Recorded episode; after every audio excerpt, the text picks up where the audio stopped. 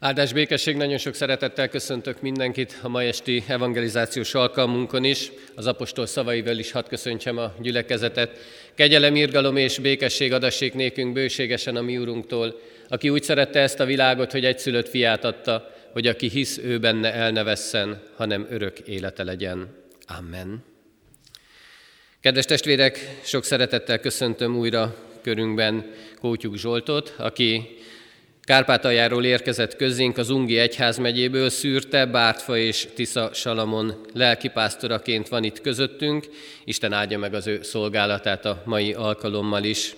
Énekszóval dicsérjük a mi Urunkat, a 208. dicséretünknek mind a hat versét énekeljük, az első verset fennállva, a többi verset pedig helyünket elfoglalva. Uram, bűneink soksága, unnoksága, így kezdődik a 208. dicséretünk.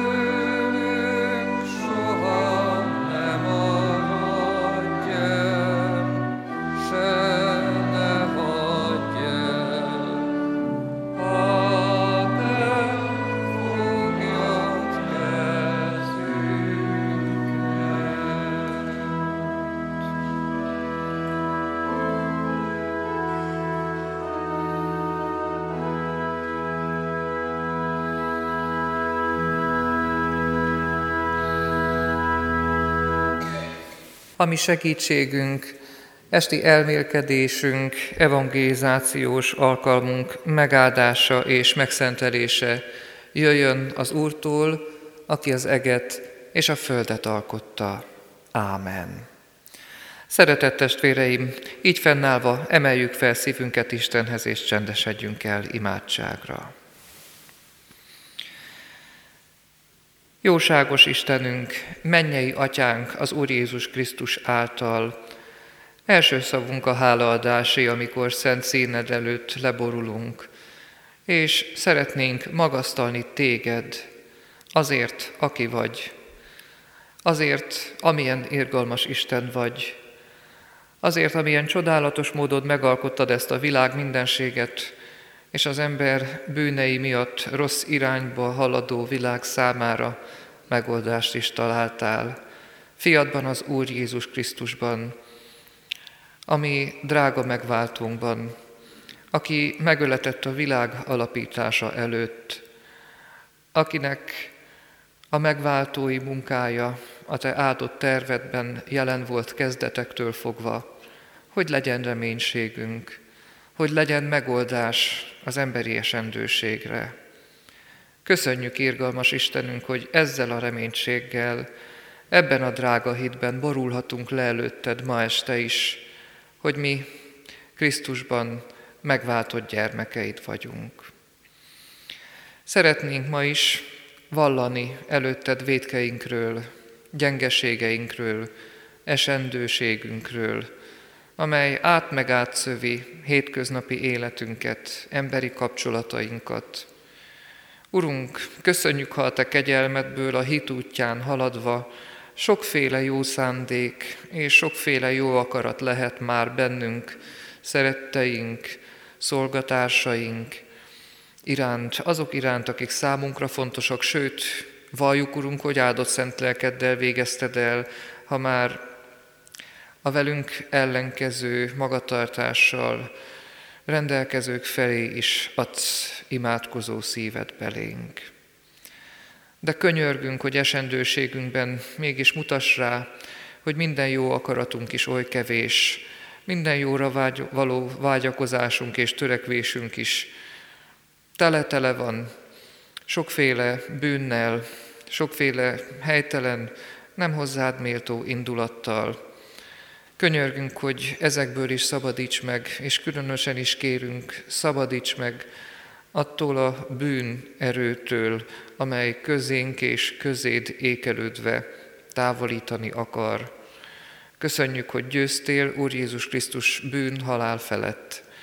Ennek a győzelemnek szeretnénk örvendezni ma így együtt, amikor igédre figyelünk, és amikor azon gondolkodunk majd, Mit is jelent az, amikor az ember úgy érzi, hogy késlekedsz? Könyörgünk, Urunk, ne késlekedj ma sem szólni hozzánk, és segíts, ne késlekedjünk mi se meghallani, megérteni, szívünkbe zárni, és tiszta vágyjal cselekedni, akarni akaratodat. Ámen. Hallgassuk meg, kedves testvérek, mai alkalmunk alapigéjét, amely a hatodik Zsoltárban található megírva. Fennállva hallgassuk meg a hatodik Zsoltár szavait, amely így hangzik. A karmesternek mély hangú, húros hangszerre, Dávid Zsoltára. Uram, ne fegy meg haragodban, ne ostorozz indulatodban.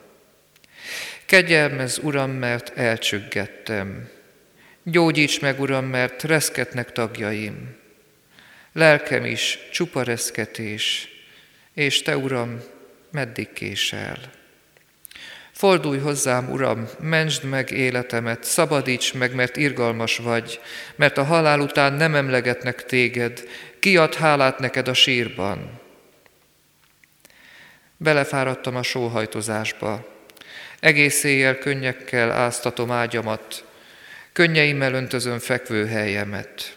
Szemem elhomályosodott a bánattól, fénye megtört sok ellenségem miatt. Távozzatok tőlem mind ti gonosztevők, mert meghallotta az Úr hangos sírásomat, meghallgatta könyörgésemet az Úr, imádságomat elfogadta az Úr. Megszégyenül és reszketni fog nagyon minden ellenségem, meghátrál és megszégyenül egy pillanat alatt. Ámen. Foglaljuk el helyünket. Sok szeretettel köszöntöm én is, kedves testvéreimet, már evangelizációs sorozatunk második estéjén, amikor is az adventi sorozatban a várakozás, a késés eljövetelével, gondolkozásával foglalkozunk ennek a hétnek a folyamán. Nagyon hálás a szívem, hogy ebben a közösségben figyelhetünk együtt Urunk szavára. A tegnapi együttlétünkön, esti alkalmunkon a várakozásról gondolkodtunk. Nem is említettem egyébként, ez volt a címe az alkalomnak, hogy várok. És a mai alkalmunknak a címe pedig az, hogy késik. Igen, kedves testvérek, mennyire igaz ez, hogy a hétköznapi ember, még a hitben járó ember is vívódik ezek között a fogalmak között, akkor, amikor éli hétköznapi életét, vívja küzdelmeit. Még hitéletünkre is igaz ez, hogy várakozásunk sokféle indulattal, gondolattal, bizonytalansággal teljes várakozás, és talán mondhatjuk azt mi is, hiszen Dávid is megfogalmazta, jogos érzés az emberben az, amikor azt mondja, mintha Isten késne. Foglalkozzunk-e mai estén ezzel a gondolatkörrel, mit is jelent az, amit itt Dávid ebben a csodálatos imádságban megfogalmaz, ebben a mély imádságban nevesít. Ezt a belső érzést így fogalmazza meg, lelkem is csupa resketés, és te, Uram, meddig késel. Úgy gondolom, kedves testvéreim, nincs is közöttünk olyan, aki ne tudná a Szentírás alapján megválaszolni ezt a nagyon komoly teológiai kérdést, hogy késik-e az Úr? Vajon késik-e? Késik-e akkor, amikor nem hallgatja meg elgondolásainkat, imádságainkat, pedig nagyon őszintén és kitartóan mondjuk talán? Késik-e akkor, amikor szülők gyermekeikért elmondott évtizedes imádságait nem hallgatja meg? Késik-e akkor, amikor a társkereső ember számára nem ad konkrét választ és útmutatást, és nem tudja az a valaki eldönteni, hogy ki is legyen a társa? Késik-e akkor az Úr, amikor az ember megoldást vár, esetleg egy-egy munkahelyi kérdésben, vagy éppen talán egy olyan krízis helyzetben, amelyben kilátástalanul nem tudja, hogy merre induljon, hogyan alakuljon tovább a sorsa, hogy eldöntse, hogy milyen irányba keresse élete további folytatását, hol találja meg a helyét, mit tegyen, mivel keresse kenyerét. Késik-e az Úr akkor, amikor másokért könyörögve a hitben járó, oda bízza Istenre azt a másikat, változást azonban nem lát. Késik-e akkor az Úr, amikor akár hívő emberként, akár szolgáló, hitoktatóként, lelkipásztorként, vagy kedves munkatársakként együtt is könyörögnek valakiért, és azután kimondja a könyörgő közösség, hogy most az Úrra hagyjuk, úgy érezzük, hogy nincs tovább tennivalónk, eljött az idő, hogy teljesen az Úr kezére bízzuk, és mi magunk pedig elengedjük azt a másikat. Emberileg elengedjük. Késik-e az Úr? Sorolom ezeket a kérdéseket, de természetesen tudom, hogy közben együtt gondolkozva válaszoljuk meg magunkban, és hittel és halleluját zengve mondjuk, hogy Urunk nem késik. Hát persze, hogy nem késik. Eszünkbe jutnak ige szakaszok. Uram, mindent jól cselekszel. Eszünkbe jutnak a Jézusról szóló szakaszok, amelyekkel, ha, ha visszagondolunk, megfogalmazódik a Jézusról szóló bizonyságtétel az új szövetség lapjain, az evangéliumok lapjain, amikor a nép, amikor a keresztény gyülekezet tagjai, a, a Krisztus követő csoport, az apostolok és az őt kísérők együtt mondják, tömegekkel, hogy bizony mindent jól cselekedett, mindent jól cselekedett, mert a vakokat is meggyógyította, és a betegeket is, és a megszállottakat is. Mindent jól cselekedett. És az evangéliumok lapjairól, ahogyan Jézus késlekedéseit ismerjük, szintén mondjuk, hogy dehogy késik, hát hogyan késne az Úr, mindent időben cselekszik. Időben indult el akkor, amikor elindult, hogy Lázárt feltámassza. Pedig amikor először hallják a tanítványok Jézus szavait, hogy ami testvérünk Lázár elaludt, és mondják megnyugodva, hogy ó, Uram, akkor minden rendben, hiszen ha elaludt, akkor azt jelenti, hogy majd meggyógyul, mert jobban van. És Jézus utána nyilvánosan is kijelenti az evangélista szerint, hogy haláláról beszél.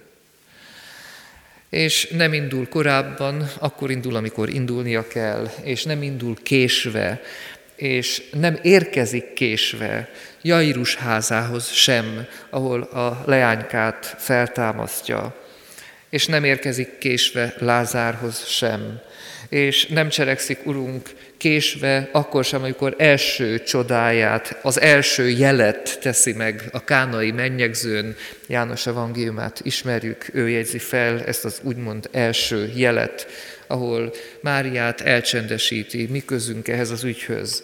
Mária azonban szerényen és szeríden mondja az ott lévőknek és a szolgáltnak, hogy csak tegyétek meg mindent, mindazt, amit mond, mert minden rendben lesz. Igen, kedves testvérek, tehát akkor hittel valljuk, hogy nem késik. A mai esténk címe azonban mégiscsak ez, hogy késik. Akkor most keressük meg a e kettő között az összefüggést. Jogos-e, hogyha az ember így érzi, hogy késik az Úr? Azt gondolom, hogy amikor Dávid megfogalmazza az imént hallott hatodik Zsoltár mély, megrázó szavait, tulajdonképpen nem is Istenbe vetett kételkedését fogalmazza meg. Nem mondanám, és nem nevezhetnénk ezt a szakaszt olyan szakasznak, olyan imádság részletnek, amelyben Dávid az urat felelősségre vonja. Miért késel? Meddig késel?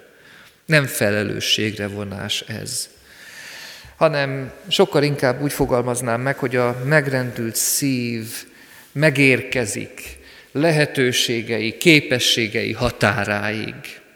Erről szól, azt gondolom ez a mély imádság, határig érkezik meg Dávid. Egy olyan határig, ahol úgy érzi, itt már nincs tovább. Itt már nem tudok másképpen tovább várni, nem tudok másképpen könyörögni, csak így, hogy fölteszem ezt a kérdést Istennek, meddig késel, és mikor válaszolod meg könyörgésemet. Bűne az, ha az ember eljut határokig. Azt gondolom, hogy nem bűn, mindaddig, ameddig az ember minden egyes határával Isten színe előtt áll. Emlékszem, egyszer egy sokat megélt és sokat küzdő ifjú mondta el, hogy tudod, az az igazság, hogy én szoktam Istennel veszekedni és vitatkozni. Tényleg sok mindenem mentő keresztül, és meg is értette az ember, nagyon mélyen hitben járó valakiről van szó. És hát talán annyira nem szószéki jellegű, de hadd mondjam innen is, kedves testvérek, hogy így mondta el ez a kedves testvérünk, akinek egy nagyon odaadó bizonyságtevő élete van azóta is, hogy tudod, állok, és azok, akik az ablakod a felső emeletekről belátnak, azt gondolják, hogy megbolondultam, mert hiszen veszekszem Istennel, és magyarázok neki. Hát ilyen is van.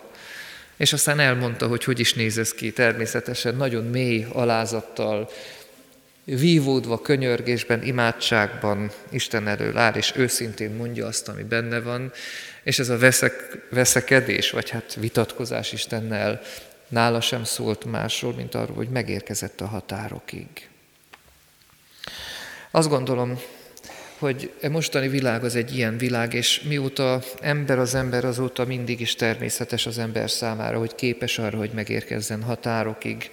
Addig a határig, amikor már nem érti és nem látja jól Isten akaratát, amikor úgy érzi, hogy egyedül maradt, amikor úgy érzi, hogy pusztában van, és hogy ez a pusztaság egy olyan csendes puszta, amelyben olyan, mintha Isten késne, mintha Isten nem szólna.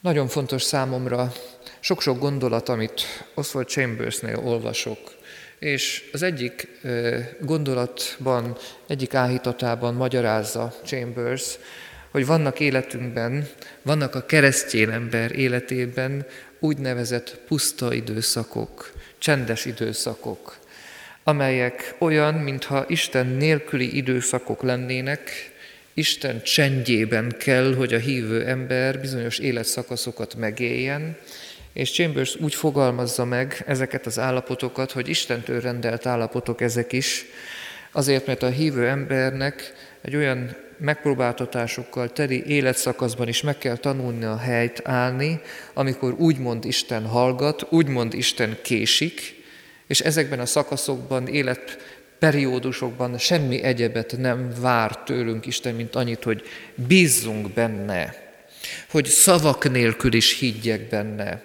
hogy külön kijelentés, éppen nekem szóló kijelentés, éppen aktuális az én kérdéseimre adott válaszként értelmezhető kijelentés hiányában is bízzak benne. És úgy gondolom, kedves testvérek, hogy a dávidi imádság pont egy ilyen életpillanatot, élethelyzetet fogalmaz meg, amikor ezt kérdezi, meddig késel. Egy olyan szakaszt, amikor szavak nélkül is Istenben bízunk. Eszembe jut egy másik fontos Zsoltár idézet is. Olyan csodálatos, a 130-as Zsoltárok környékén találjuk ezt a különleges, tulajdonképpen csak ebből az egy gondolatkörből álló Zsoltárt, hogy ahogyan a szolgák uruk kezére néznek, és ahogyan a szolgáló úrnőjek kezére néz, úgy nézünk mi is te rád, Uram, míg meg nem könyörülsz rajtunk. Azt gondolom, hogy ez a csodálatos Zsoltár is ugyanazt a lelki állapotot fejezi ki, mint amiről itt olvashatunk, amikor Dávid fölteszi a kérdést, meddig késel. Kedves testvérek, hátra maradt még az, hogy föltegyük azt a kérdést magunknak, vagy föltegyük magunkban ezeket a kérdéseket, hogy hogyan viszonyulunk mi ehhez a kérdéskörhöz. Érdemes lenne egy picit átgondolnunk, hogy életszakaszainkban mikor voltak olyan periódusok, amikor úgy érzékeltük, hogy Isten késik. Voltak-e ilyenek? Éltünk-e meg már ilyet? Azt gondolom, hogy ha igen, akkor ez azt jelenti, hogy Isten nehezebb időszakokon is keresztül vitt bennünket, és ha voltak ilyen szakaszaink, akkor talán el tudjuk mondani, hogy amikor Isten válaszolt, és amikor átlendített ezeken a szakaszokon, akkor utána azt mondtuk, hogy semmiért nem hagynám, és semmiért nem adnám fel azt a szakaszt, amikor olyan nehéz volt.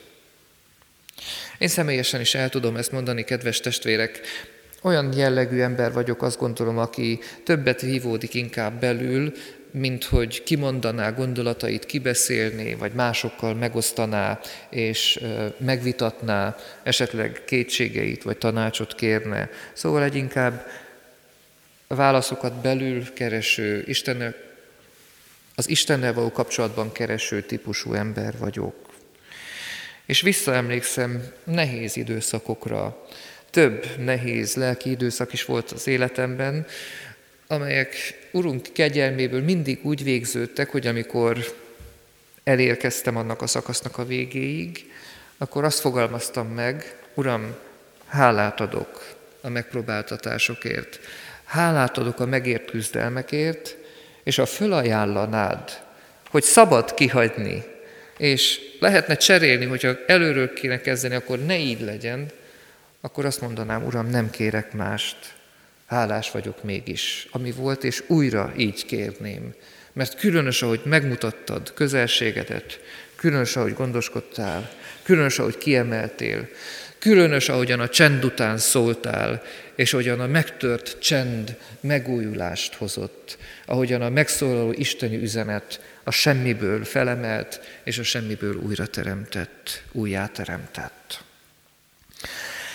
Szóval hogyan viszonyulunk ehhez a gondolatkörhöz? Milyen az, amikor ő késik, amikor mi úgy érzékeljük, hogy késik? És menjünk személyesebb vizekre, evezzünk személyesebb vizekre kicsit. Érdemes azt a kérdést is föltennünk, kedves testvérek, a tegnapi esténk mintájára. Van-e esetleg jelenlegi életszakaszunkban, ebben a mostani életszakaszban olyan helyzet, olyan kérdés, olyan állapot, olyan ügy, olyan emberi kapcsolat, amelyben azt érzékelem, mintha Isten késne. Hadd hívjam háladásra és örvendezésre kedves testvéreimet. Nem késik az Úr. Nem késik ígéretei beteljesedésével. Nem késik imádságaink meghallgatásával. És tulajdonképpen nem is az a leggyönyörűbb dolog a hitéletünkben, és nem is az a legszebb periódus, amikor megtapasztaljuk örvendező szívvel a beteljesülést és az ima meghallgatást, hanem azt gondolom, hogy az a legcsodálatosabb időszak, amikor még nem kaptuk meg, de eljutottunk már addig, hogy hittel várjuk. Tudom, hogy ez kettős érzés, benne élek szüntelenül. Furcsa, hogy a keresztény ember szüntelenül ilyen kettős érzések között és gondolatok között nyűglődik és él, de azt gondolom, hogy nincs ennél nagyobb csoda, amikor az ember döntésében, hitében, Isten előtt állásában eljut addig, hogy örvendezik és hálát ad, pedig még nem kapta meg a választ, de már hiszi a választ, már eldőlt belül. Így fogalmazza meg a zsidókhoz itt levélben az ige, hogy a hit az a reménylet dolgok látása. Ami kézzel fogható, azt miért remélnénk? Hát ami már a miénk, azt nem kell remélni, az a miénk. Amiben azonban még nem kaptuk meg a választ, de rendületlenül hisszük, reménységgel, és tudjuk Isten igazságát. Ez az igazi öröm, amikor ez a lelki küzdelem valahol felszakad, és valahol minden-minden oda kerül Isten színe elé. Szóval hol tartunk? Vannak-e ilyen kérdéseink, kéréseink Isten előtt? Várunk-e valamiben választ, és érzékeljük-e úgy, hogy valamiben késne, Urunk? Ha igen, akkor biztassuk egymást, biztassuk egymást hitünk által, a megtapasztalt kegyelem által, hogy nem késik az Úr. Ha esetleg olyan életszakaszban lennénk, hogy azt mondjuk, nem tapasztaltam még én ilyet, Kedves testvérek, hadd mondjam azt, hogy nem is kell, hogy kérjük, hogy megtapasztaljuk. Valaki egyszer így fogalmazta meg, a próbákat nem kell kérni, azokat Isten úgy is hozza, és akkor adja, amikor azt el tudjuk hordozni. Nem kell tehát kérnünk azt, hogy Isten adjon nekünk egy kis jó megpróbáltatást. És félnünk sem kell, különösen is azért nem, mert Isten ígéri, hogy velünk van. Szintén a magam életéből mondom a példát, hogy hosszú-hosszú éveken keresztül be kell valljam kedves testvérem előtt, hogy féltem a szenvedéstől, féltem a betegségektől, hogy ha esetleg Istened nagyobb terhet ad, azt hogyan tudnám elviselni, hogyan tudnám elhordozni. Elég erős lesz a hitem, hogy kitartsak? Elég erős lesz, hogy imádsággal végigcsináljam? Nem gondolom, hogy most erősebb lennék, mint akkor, amikor félelem volt bennem, de hálát adok azért, hogy Isten elvégezte hogy ez most már nem kérdés. Ez most már nem kérdés. Nyilván ez a kétségteljes időszak is, vagy ez a bizalmatlan, vagy, vagy, vagy félelemmel is jellemezhető időszak, arról is szólt, hogy Isten végezte bennem a formáló munkáját, hogy eljussak addig, hogy a félelemnél ő legyen fontosabb. És hogy ami bennem van, azt oda tudjam tenni Isten elé. Kedves testvérek, egy gondolatot szeretnék végezetül kiemelni, amit még röviden járjunk körbe, ami adventhez is kapcsolódik, ennek a gondolatkörnek a kapcsán. Említettem is ezt az igét. Nem késik az Úr az ígéretekkel. Hadd mondjam azt, hogy zárjuk mélyen szívünkbe ezt a drága üzenetet ma estére. Nem késik az Úr az ígéretekkel sem. Amint említettem is ezt, egyrészt beteljesítette ezt a csodát, Urunk, akkor, amikor az Úr Jézus Krisztusban minden kegyelmét és szeretetét kiárasztotta erre a világra, és megmutatta az ő embervilág iránti hűségét. Beteljesítette tökéletesen és teljesen a mi megváltásunk ígéretét, azt az ígéretét, amelyet a proféták előre vártak, évezszázadokkal azelőtt megjövendöltek, azokat az ígéreteket és azokat a dolgokat, amelyekbe, ahogyan a Szentírás fogalmaz, angyalok kívántak volna betekinteni, csodálatos ígéreteket teljesített be az Úr, és nem késett az ígéretekkel. És amennyire igaz ez általánosságban, a gyülekezet életére is igaz, mint egy református keresztény közösség, vagy bármilyen felekezetű keresztény közösség számára. Igaz ez akkor, amikor családjainkról, szeretteinkről gondolkodunk, igaz ez, amikor jövőről gondolkozunk, igaz ez, amikor hitéletünk, személyes életünk küzdelmeiről gondolkozunk. Minden egyes körülményben bátran és hittel idézhetjük ezt a drága biztatást, hogy nem késik az Úr az ígéretek beteljesítésével. Olyan jó lenne, hogyha ezzel egymást is tudnánk biztatni. Olyan jó lenne, ha úgy gondolnánk advent időszakára, hogy biztos a mi Urunk Jézus Krisztusnak az eljövetele. Ő eljön megígérte, és mint várakozó közösség, mint reményteljes közösség, mi Krisztusra nézünk, várjuk az ő megjelenését, várjuk azt, hogy visszajöjjön, ameddig pedig megérkezik, addig várjuk azt, hogy megjelenjék napról napra az életünkben, és hogy az ő közelségében és a vele való kapcsolatban tudjuk megélni a hétköznapi életet. Könyörögjünk azért, hogy Isten lelke és Isten kegyelme vezessen bennünket ilyen lelkületben. És ha úgy éreznénk, hogy bármiben is késlekedik az Úr, akkor örvendező szívvel mondjuk azt, hogy nem késik, időben érkezik, és időben cselekszik, mert nem feledkezik ő meg szemefényéről, az ő szeretőkről, és azokról, akik őt nagyon szeretve viszont szeretetet kapnak tőle.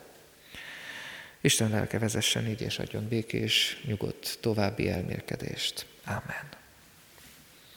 Most pedig fennállva válaszoljunk imádságról, az elhangzó gondolatokra.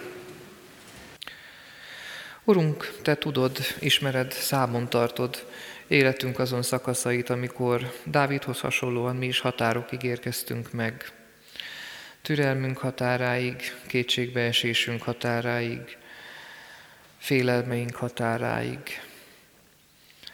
Félelmetesnek tűnnek nekünk ezek a határok, Urunk, de hálásan köszönjük, hogy ígéreted szerint Te nem adsz annál nagyobb terhet, mint amit mi elhordozhatnánk. Hálás szívvel köszönjük azt, ha már átélhettük a csodát, hogy miközben mi várakozunk, Te közel jössz és várakozásainkra felelsz, és véghez viszed azt, hogy bebizonyítva kegyelmedet, mi örvendező szívvel mondjuk, hogy nem késtél, tényleg időben cselekedtél. Amikor ezekről gondolkodunk együtt, szeretnénk hálaadó imádságunkban feleleveníteni azokat az élethelyzeteket, amikor rácsodálkozva vettük észre utólag, és értettük meg utólag, nem késtél, időben cselekedtél, javunkat munkáltad. Köszönjük, Urunk! Köszönjük ezeket a megtapasztalásokat. És hogyha nem voltak ilyenek életünkben, kérünk, akkor vezess úgy, hogy egyre nagyobb és egyre őszintébb bizalommal tudjuk vallani, nem késel semmilyen ígéretet beteljesítésével és semmilyen imádság meghallgatásával. Köszönjük, hogy előtted minden imádságunk számon van tartva. Szeretnénk, Urunk, könyörgő szívvel borulni eléd ezen az estén is. Kérünk, hogy tedd áldottá egy gyülekezeti közösség életét, minden gyülekezeti tag, ifja, ifjak, idősebbek, szolgálattevők életében munkák, hogy kegyelmesen, ezek után is, úgy, ahogyan eddig is. Könyörgünk, Urunk, az előttünk lévő adventi időszakért.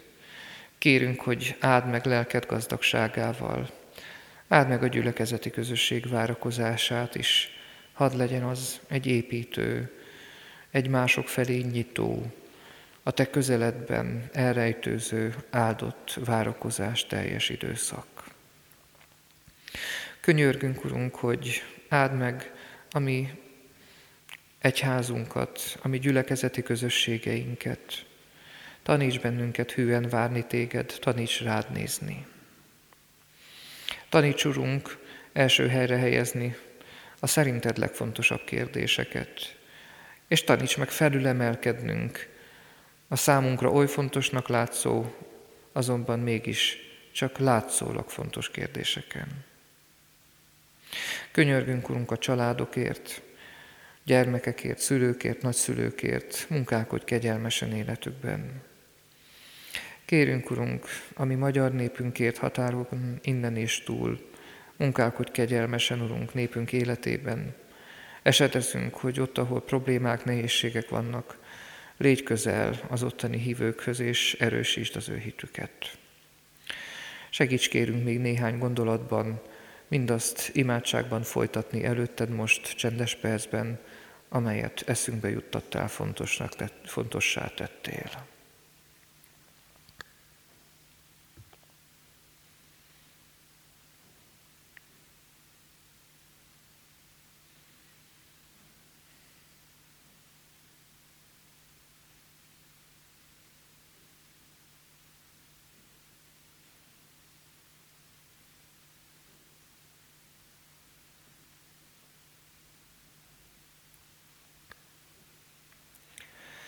Hálás szívvel köszönjük, Urunk, hogy meghallgattál. Ámen. Most mondjuk el együtt az Úrtól tanult imádságot. Mi, Atyánk, aki a mennyekben vagy, szenteltessék meg a Te neved, jöjjön el a Te országod, legyen meg a Te akaratod, amint a mennyben, úgy a földön is. Minden napi kenyerünket add meg nekünk ma, és bocsásd meg védkeinket, miképpen mi is megbocsátunk az ellenünk védkezőknek. És ne vigy minket kísértésbe, de szabadíts meg a gonosztól, mert tiéd az ország, a hatalom és a dicsőség mind örökké. Ámen. Most pedig végezetül kérjük Urunk áldását.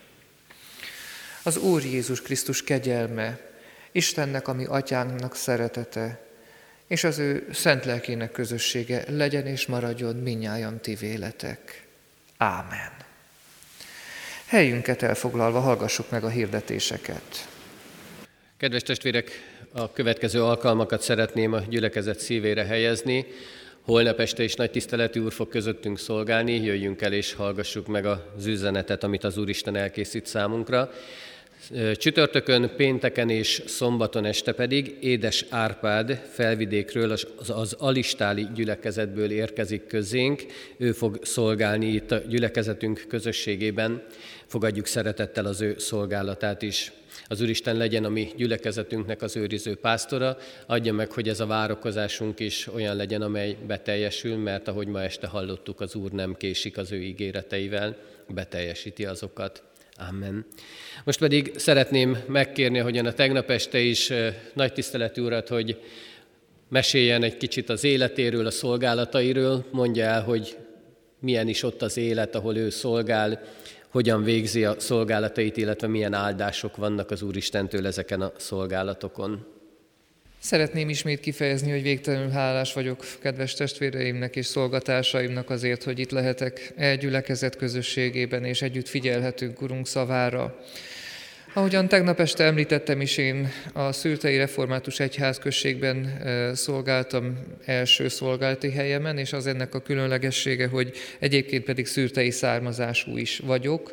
Nagy bizalommal és szeretettel fogadtak, hogy ott folytassam, vagy hát kezdjem meg, és aztán folytassam is szolgálatomat, és nagyon hálás vagyok ezért a lehetőségért. Először segédlelkészként, majd beosztott lelkészként, azóta pedig megválasztott lelkészként összesen 15. esztendeje végzem a szolgálatot. A szűtei egyházközség mellett pedig évről évre mindig kaptam egy úgynevezett plusz szolgálati helyet is, ahol azóta is jelen vagyok Urunk kegyelméből. E mai alkalommal Tisza Salamonról szeretnék egy pár gondolatot elmondani, arról a Tisza Salamonról, amely egyébként bizonyos értelemben most a híradásokban is szóba kerülhet, hiszen akkor, amikor azt halljuk, hogy Kárpátalján határbrokád van és tüntetések vannak a napokban, kezdődött ez vasárnap este, majd folytatódott hétfőn és ma is, akkor ez tulajdonképpen azt jelenti, hogy a csap záhony határátkelőnél zárták le először a tüntetők a határt, és a csap záhony határátkelő az maga Tisza Salamon községét jelenti, tehát Tiszasalamon község mellett fut a határ, illetve van a határátkelő, olyannyira, hogy a hangoskodások miatt és a tüntetések, illetve az korábban is jellemző zavargások miatt sokszor éjjelente nem tudnak aludni az utca lakói sem, még zárt ablakok mellett sem, a folyamatos autó zajtól, kürtöléstől és egyéb hangzó hát rendbontásoktól. A Tisztasalmi Református Egyházközségről annyit szeretnék elmondani röviden, szintén egy a szürteihez hasonló 500 főt, 550 főt számláló közösség, amely teljesen a határ mentén fekszik, ahogyan ezt említettem is. Tartjuk szokásos református egyházban jellemző alkalmainkat, férfi órát, asszonyórát, ifjúsági órát, hitoktatást végzünk. A templombajárók száma a Tiszasalmi Református Egyházközségben egy átlagos vasárnapon egy olyan 60 főre tehető. Nagy Isten tiszteleteken, ünnepi Isten tiszteleteken többen is előfordulnak természetesen. Nagyon hálás vagyok a Tiszasalmoni közösségért. Bevallom őszintén azért az szültei községben, mint hazatérő, néha kicsit nehéz volt a szolgálat, megfogalmaztam magamban azután egy idő múlva, hogy nem is a hallgatóság miatt, hanem elsősorban talán a magam szorongása miatt, ám a Tisztasalmi közösség egy olyan gyülekezet, ahol nagyon nyitottan és az igét hallgatva, nagyon együtt gondolkodóan és nagyon nyitott lélekkel vannak jelen a, a gyülekezeti tagok közül jelentős számban, és ez nagyon sokat jelent az ige hirdető számára, amikor látja a csillogó tekinteteket, látja az együtt gondolkozást, az együttérzést, és amikor adott esetben még bólogatást is kap visszajelzésként, vagy egy-egy mosolyt az elhangzó üzenetre, amely az adott helyzetben a kedves testvérünknek sokat jelentett, mert ő maga is átérte esetleg azokat a helyzeteket. Szóval így szolgálok 2006 óta Tisza Salamonban is, és ma is szeretném elmondani, hogy nagy-nagy szeretettel köszönti az ottani kedves gyülekezet az ittenieket is, ismeretlenül is, és kérésemnek elegettéve lelkileg itt vannak velünk, és együtt imádkoznak ezért az evangelizációs alkalomért, és én is viszem majd az itteniek szeretetteljes köszöntését. Köszönöm még egyszer a lehetőséget, hogy így a hirdetések keretében is elhangozhatott néhány gondolat az ottani helyzetről, és hadd kérjem kedves testvérémét, könyörögjünk Kárpátaljáért. Nagyon-nagyon zavaros a helyzet. Kárpátalján nem jellemző egyébként a, a, a, a nemzetiségi harc, amikor ilyen megvalósul, az mindig külső beavatkozása valósul meg. Tehát az ottani emberek egészen jól megértik egymást nemzeti és felekezeti hovatartozástól függetlenül. Mindig külső erők hozzák a megbomtást. Amint kedves testvéreim értesültek erről, sajnos bejelenthetjük azt, hogy a 28-ától, tehát holnaptól kezdve Ukrajna tíz megyében hadi állapotot hirdetnek, hirdettek, és az bejelentésre kerül, hat, hatalomra, erőre emelkedik. Ez még bizonytalanabbá teszi az ország helyzetét és az ottani magyarság helyzetét. Hisszük azt, hogy Isten kegyelme őriz meg. Azt ígéri az ige, hogy ahol megnövekedik a bűn, és a nehézségek, ott a kegyelem is növekszik. Ebben a hitben állok itt, kedves testvéreim előtt. Fejezzük be mai együttlétünket, és Visszatérve az ige hirdetés, valamint ennek a hétnek a vezér gondolataihoz, a 367. dicséretet énekeljük végig, emeljük Jézushoz szemünk, emeljük fel lelki tekintetünket, és gyönyörködjünk Urunkban, amikor ezt a csodálatos éneket énekeljük, imádkozzuk együtt.